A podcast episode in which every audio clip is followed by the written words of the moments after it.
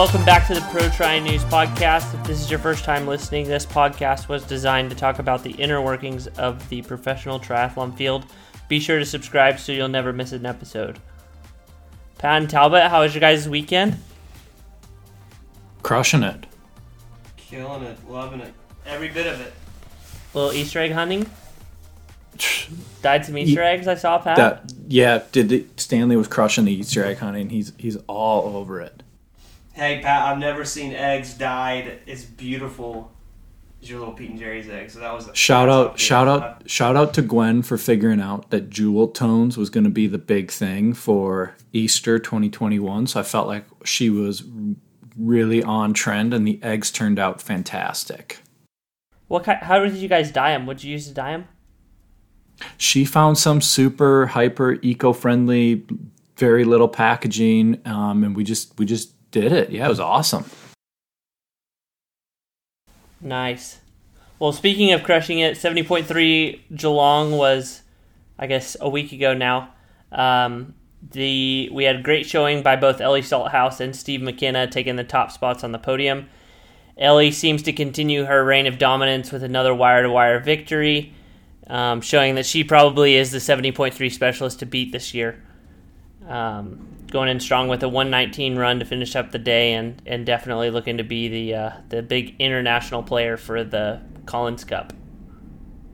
Yeah, I mean Ellie. I know Ellie's dealt with injury that has plagued her uh, hamstring for the last.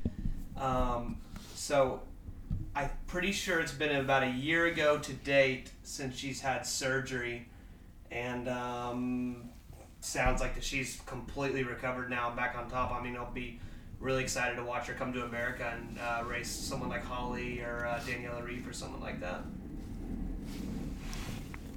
Hopefully, she's able to get to the states and, and do some 70.3 racing before World Championship in St. George come September. Uh, another big player was Steve McKenna. Uh, raced with obviously a sleeveless tri suit, which has been a, a, source of many controversies by the age group triathletes, um, getting all up in arms about people racing in sleeveless suits, like the way Lionel raced in in Miami. So uh, that was pretty cool to watch. Steve he quit his job recently. Talbot, you can hit on this because you you've gone back and forth and had a little conversation with him after his uh, victory at at Geelong. Yeah, I mean, it's it's his performance is extremely impressive. I know that this guy basically was a professional football player, um, from what I know in Australia, and he quit his job and he's given this a full go. So he, he basically did the from the time of his first triathlon, he was a professional by the next year. So I mean, he absolutely destroyed some of the big names in over in Australia. So I'm really really excited to see how he goes. My argument would probably be that Steve is going to probably be the next big player for Australia as far as male triathletes go. Um, maybe maybe be able to be amongst the ranks of of Macca and Chris Mc- uh, Craig Alexander. You know, Kyle, I, I don't think that I don't think that you're wrong, Kyle. Uh, obviously, he's got fantastic. Uh, I mean, really form across all three: swim, bike, and run.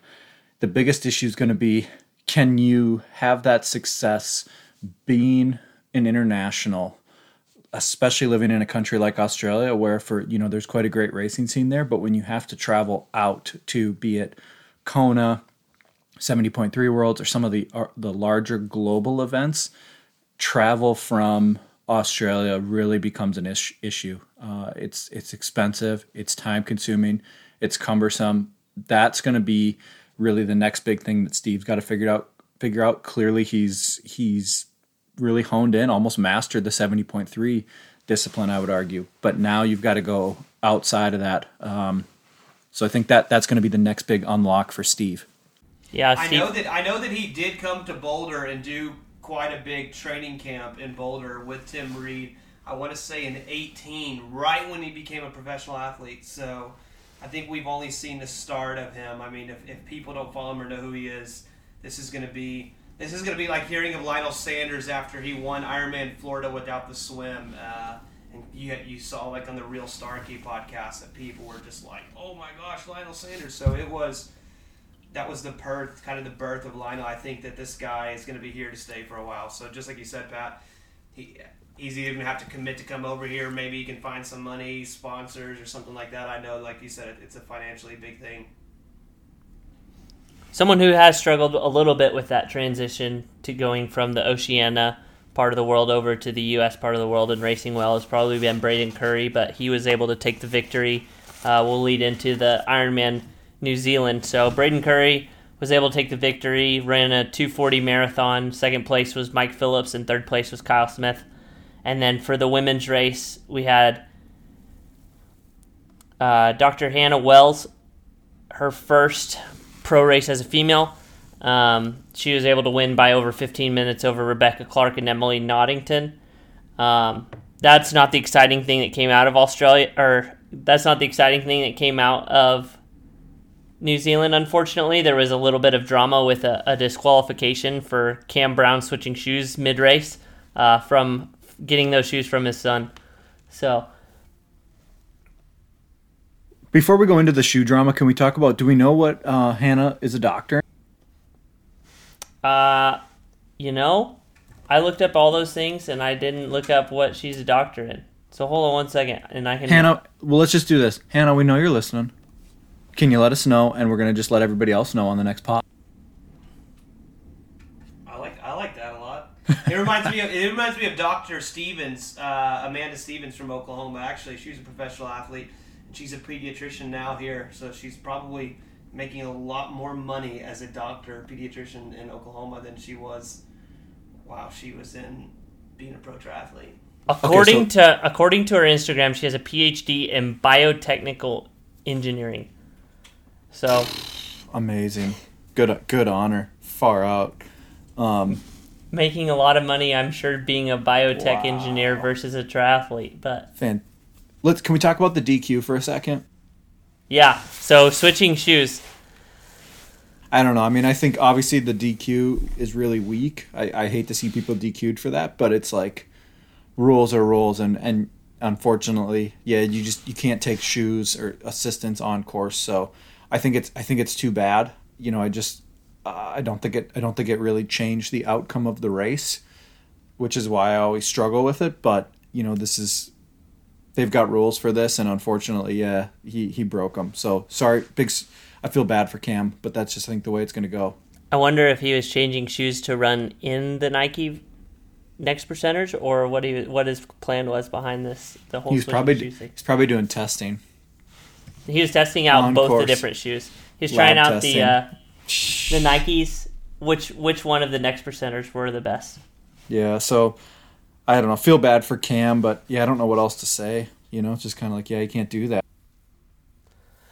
The other race that happened was the Super League Arena race in London. There was no shortage of adrenaline with that race, with Beth Potter winning stages one and three to solidify her victory.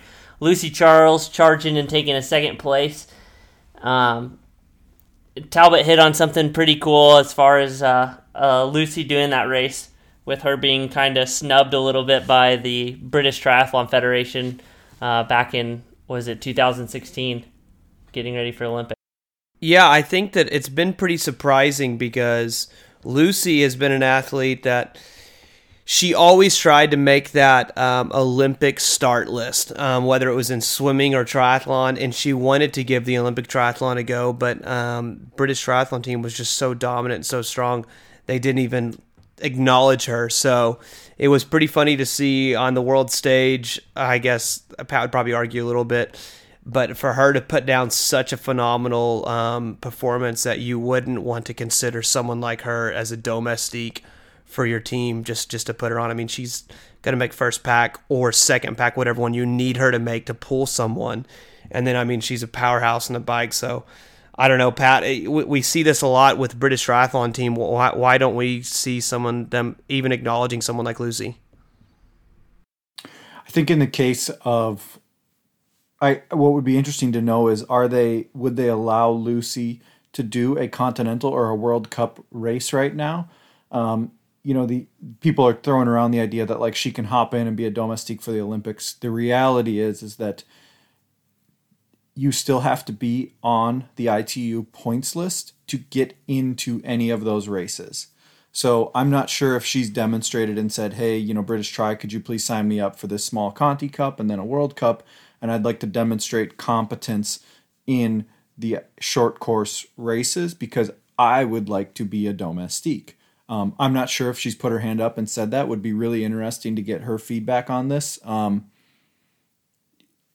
you know, she would. There's a world where the British team would absolutely benefit from a dominant front pack swimmer and then somebody that's also very strong on the bike. So, you know, the the issue is going to be is Lucy can't get tugged in a million different directions. She can't do long course and she can't really do she can't, she can't do long course and the short course stuff. She can do the Super League race because it's very easy to travel to. It's in London, but if they did that race in Germany next weekend, I doubt we're going to see Lucy Charles on the start list of that race. So this was a fantastic week of weekend of training for her, but I think ultimately she has to keep her eye on the prize and say, I've got to win Kona. Winning Super League isn't interesting. So let's let's talk about the men's race before we kind of segue into you know Talbot. You and I were I would say not critical, but we were we looked at Super League through a really different lens um, this past weekend. But let's let's talk about the men's race, and then we can kind of dive into like where does Super League go from here. So the men's race, we had Marten Van Riel, uh, kind of a late addition to this race. He wasn't on the start list or anything, and then we woke up the next morning and he's racing. Um, so he definitely posed a problem for everyone. He was able to win stage two and then kept himself in the fight in stage one and stage three to, to take the victory. Um, Alex Yee and Jonathan Brownlee tied actually for third in the last um, in the last stage. So because they tied, um, Alex Yee was got because he outperformed Johnny on the last leg then Alex Yee will move up, and he actually got ended up third place on the day. Um, the next race will be mid-April in Rotterdam. Um, cool kind of thing is Marten Van Riel, I believe, trains with Mario Mola, um, Vincent Luis, that whole crew. So it's pretty cool to see someone kind of coming up the ranks as far as the next guy as part of that um, Joel Filliol crew. Yeah, I mean, I think Pat, Pat and I were both very. I don't want to say we were just confused as as big triathlon bars. Just like we said in the last podcast, we were very confused on the format of uh, Super League. And during this race, Pat and I and Kyle were just we couldn't stop watching. I mean, the women's race was incredible. I mean, the, I would say the women's race was better than the men's in this. Hundred percent, uh, yeah, bar none, yeah. And the like, kind of like Pat said, adding the Zwift component going head to head. You understood where everyone is at. You understood the format, the quick turnaround. I mean, hats off to Super League because I was I was literally watching every five seconds of that race. They really seemed to what they what they nailed this time. What they didn't do in Rotterdam was the blend of the avatars on Zwift and then showing the faces of the real athletes. They knocked that out of the park.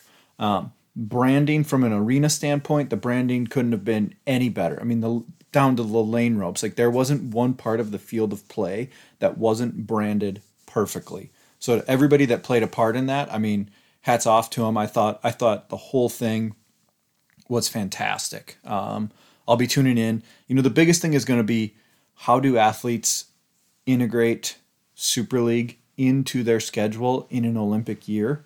Um, and I guess how does the sport and how do the endemic brands respond to Super League? And I think this is the biggest problem that the PTO and Super League have right now is that brands still don't understand where those platforms fit into the races. So it's very much ITU, Ironman, and Challenge.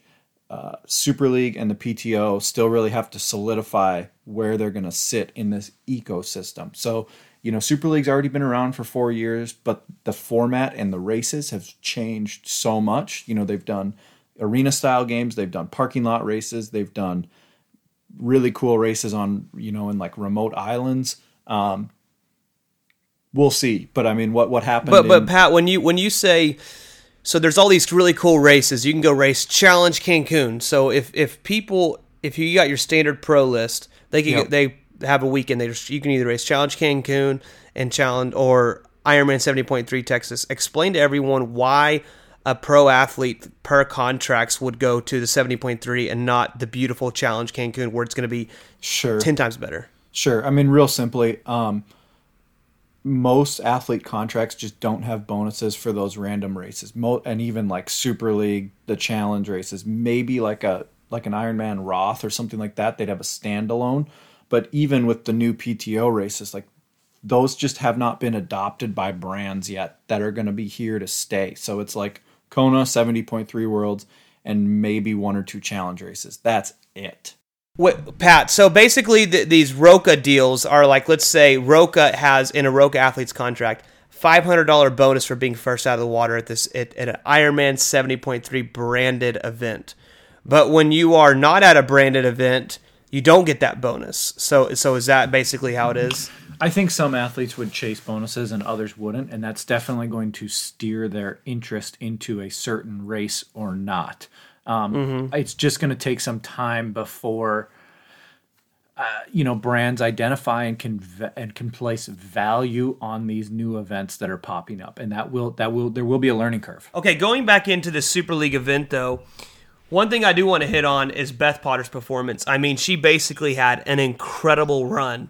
Um, and, and just to lean up on that, we, we, we were toying with the idea of doing a podcast uh, over this last weekend. And then all of a sudden, out of nowhere, Beth has this insane 5K performance yesterday.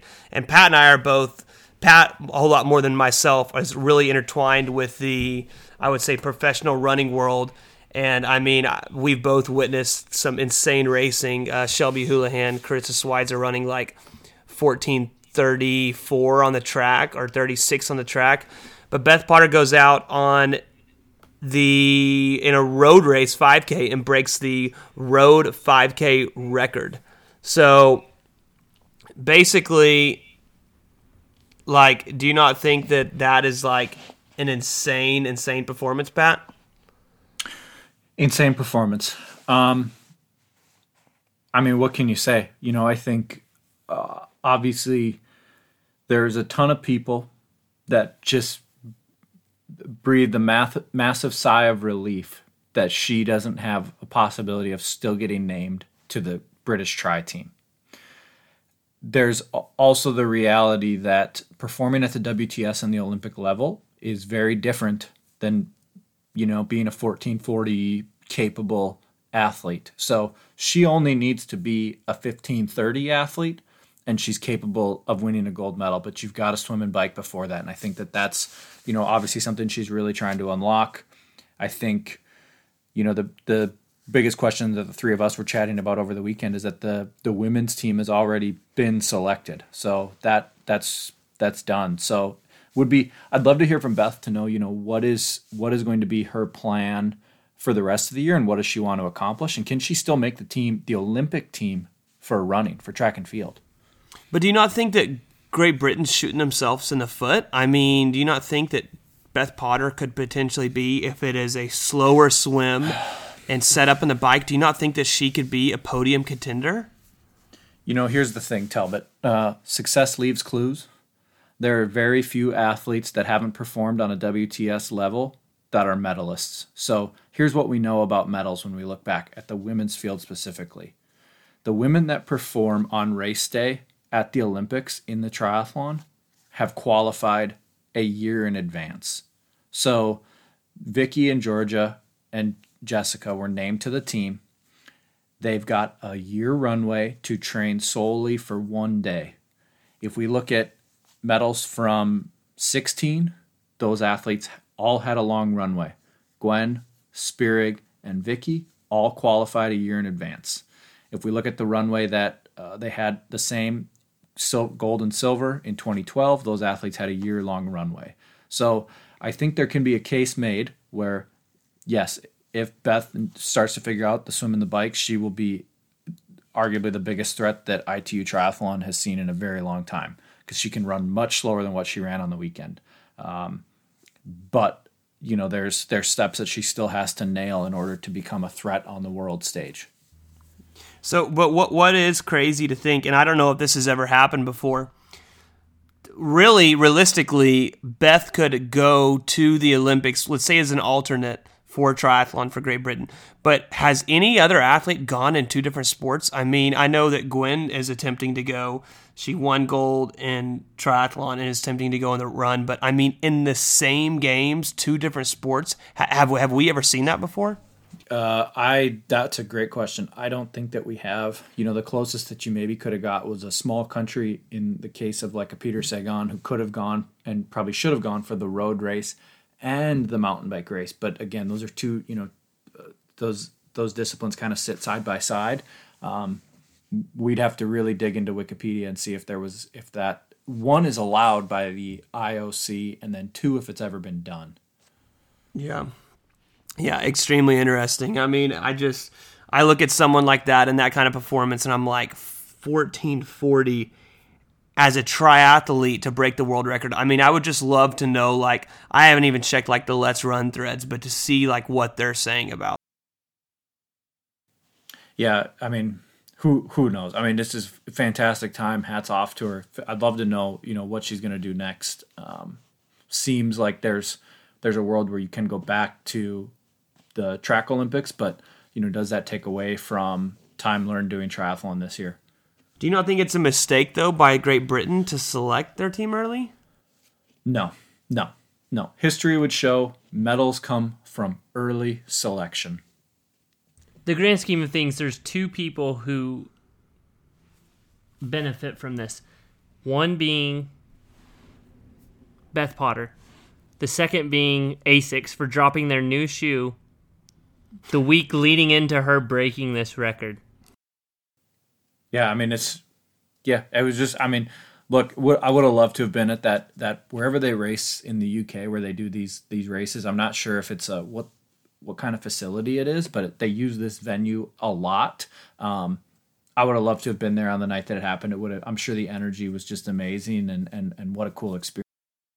Well, I mean, t- uh, two names to definitely follow: Beth Potter and Steve McKenna. I mean, they are both on a really big hot streak, and I think that we we have a lot more to come. Just watching the way Beth Potter races is very much like Gwen, uh, and I think Pat can probably attest to that. So it will be very interesting to see the future of um, 70.3 uh, racing and all as well as uh, with with Steve and then also with Beth Potter. Great stuff.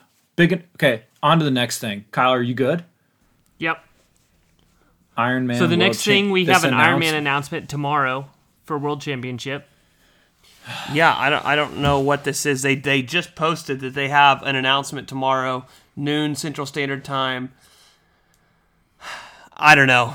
I think I think there's two schools of thought. One is the one that I said, and that's they're going to move the race away from Kona to make it a little easier for Hawaii, I guess, and travel and things like that. I don't know how keen Hawaii is on having all of these people come in from all around the world right now. Um, even though it is, we are still six months away, and obviously the world's going to change a whole lot in the next six months as far as racing and triathlon and politics and everything like that. Um, the thought that Talbot had was that they're going to be moving this race to two days of racing. So they'll have the men's race one day and the women's race one day, which that's also been a lot of skepticism around that over the last couple years after they did that to 70.3 Worlds in Chattanooga in 2017. So, Pat, you have any thoughts? Any uh, insider track? I know nothing.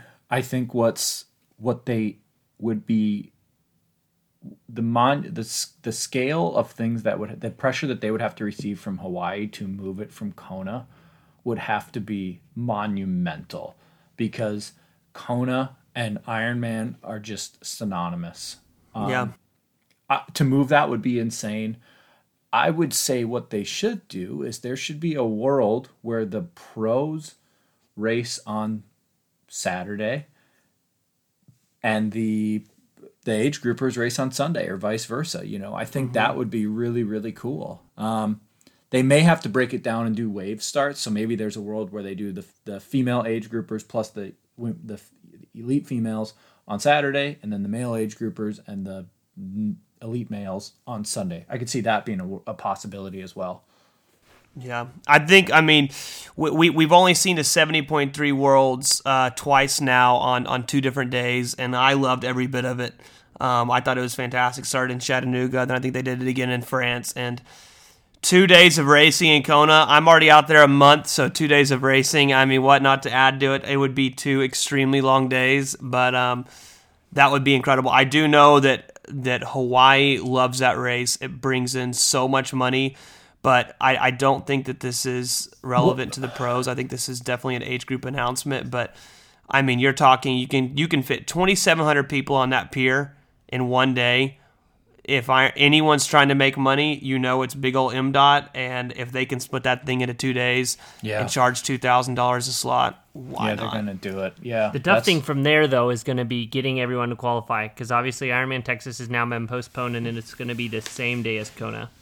Yeah, but maybe that's so. maybe that's part of the pathway to do it. Is like, hey, Yeah. we're gonna roll your slot and just like we're gonna have four thousand spots available in Kona. and they're going to go on sale, and they're two thousand dollars a pop, and this is your chance. Buy one. The logistic the logistics of filling the pier two days in a row. I mean, maybe it's got to be a Friday Sunday split because there's going to be an, a day of overlap, right, where they go to rack their bikes and it's sitting there. Like, where? How does that happen? Um, really cool. wow. I mean, that would be. I mean, logistically, they should split it just so they can double fill it. Is what I would say. Like, get us up to four thousand, get us up to five thousand participants, and just they should just spread it across the whole week, as far as I'm concerned. Yeah, and double the pro prize purse. I mean, that's that's for another. We could do a whole podcast Yeah, that- about that's that. a whole so new let's, podcast. Let's let's move into hot takes. Hey, All wait, wait. Before we jump into hot takes, speaking of Ironman, I just want to point out we have Sam Long, and I wonder if he's making the same mistakes Lionel used to make.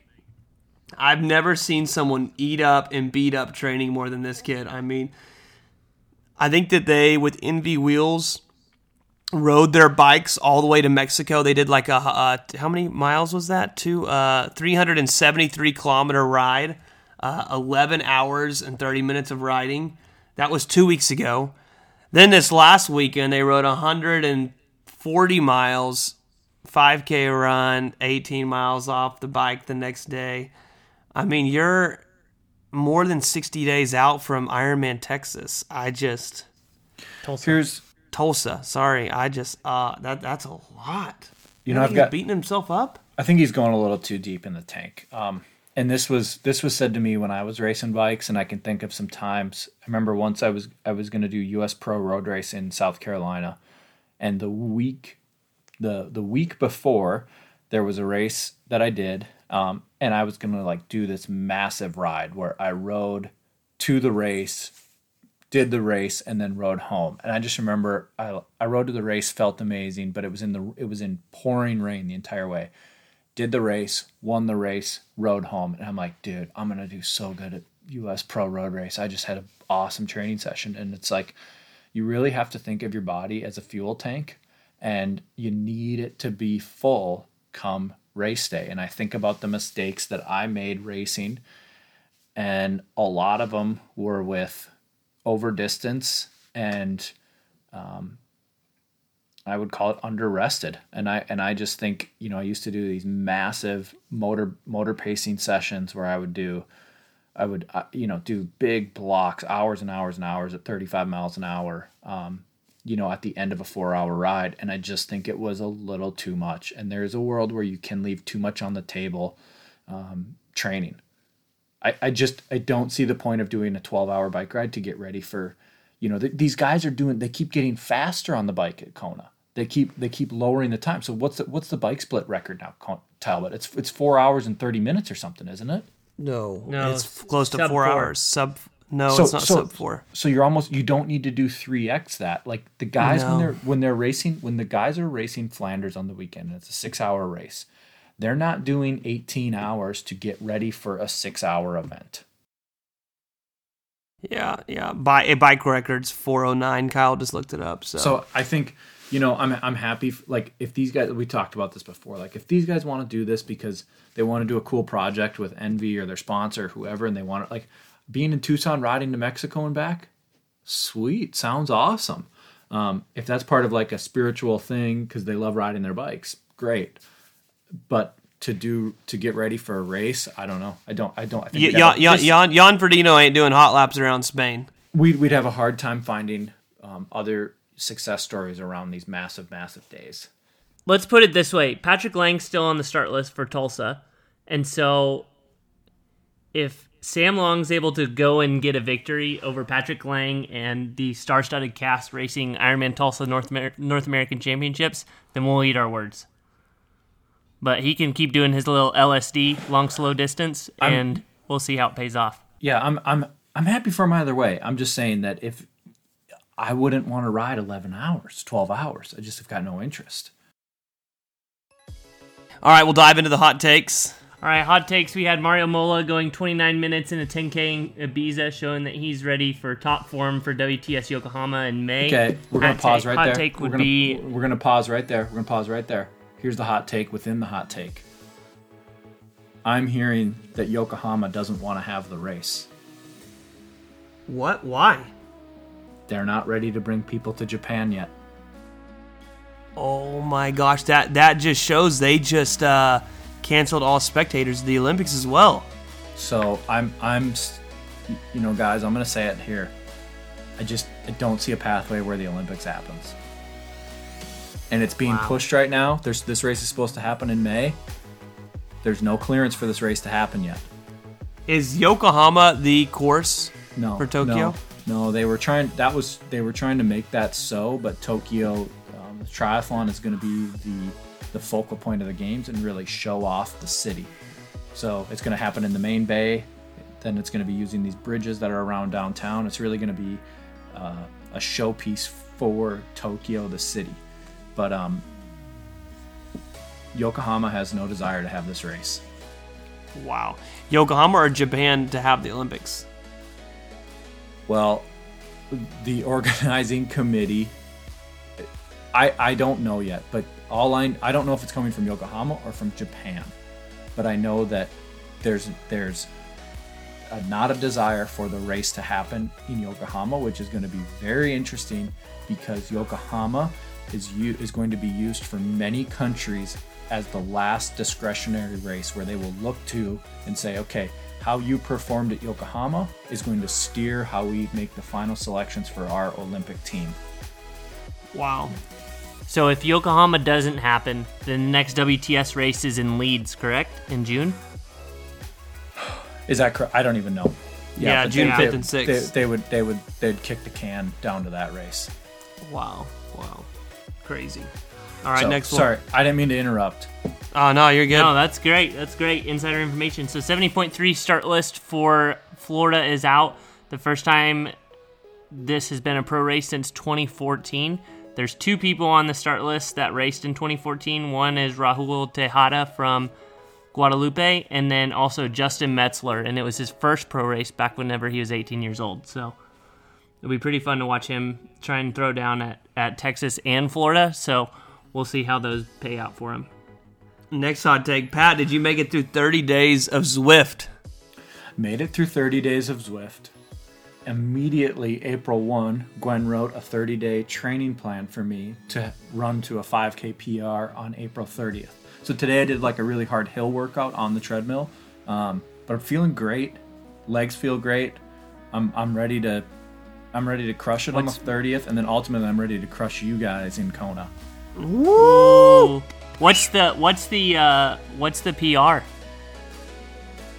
I mean, like, I want to run sub 22. I really want to get a sub 20. I just don't know if I can do it on April 30th yet. Jeez. All We right. might we might need to revisit though because they're doing uh 70.3 Oregon in uh, Salem just outside of your Uh, I'm good. I'm hometown. busy that week. I can't do it 70.3. No, I don't. I don't want to do that. I'm, I'm like a sprint distance sounds perfect. So we'll do a sprint distance race in Kona. Yeah. Are you going to be on a road bike or are you going to you going to try and strong arm someone to get you a tri bike? Well, no. I mean, we'll try and we'll try and make it so we're all on equal equipment. All right. All right. U.S. men's soccer or U.S. men's triathlon? Who will win Olympic gold first? Triathlon. Do you think it'll be in our lifetime? Yes. I mean this the, the this Can can we talk? I have a question about the soccer thing for a second, and I and I feel bad that I'm talking about this now, but what is the relu- where is the reluctance of like U.S. soccer to not just give the women equal or greater support as they're performing so much better? What what is where's the money being held up? Is it purely that they just don't want to pay it, or like what's the hang up? I've never understood that. Heck if I know. I got no idea. I, I don't want to speak on something that I'm not knowledgeable about, but it is very obvious that the women's team is outperforming the men's team equal to um, kind of the same situation as the women's triathlon team for Team USA versus the men's. We've had great stars for the US on the men's side, but the women's side has definitely Yeah, but Kyle, these on the big days. these guys can't even qualify for the Olympics on the soccer side. Yeah, they haven't been to the Olympics in three years, I mean, it's or ridiculous. three three times, so twelve years. Yeah, I mean, it's just it's just blows my mind. So no, triathlon all the way. U.S. men's triathlon will win a gold before U.S. men's soccer. Okay. Well, there you go. Final question on the Olympic golds. Pat, do you think in her lifetime Beth Potter will win an Olympic gold? I'm not going to be on the record and say that, but obviously she's she's gr- captured the attention of a ton of people right now. Thanks for listening to another episode of the Pro Tri News podcast. We're really excited to start pumping out more and more content to you guys as it relates to racing, drama, and the professional triathlon field. We will be pumping out another video to get you ready for 70.3 Texas and Challenge Shepparton happening this weekend. We will also have our first guest on the show to get you even more excited for the racing happening. If you have someone in mind that you want us to have on the show, shoot us a DM on Instagram at ProTri News, and we'll be sure to try our hardest to get them on here. Thanks so much, and have a great week.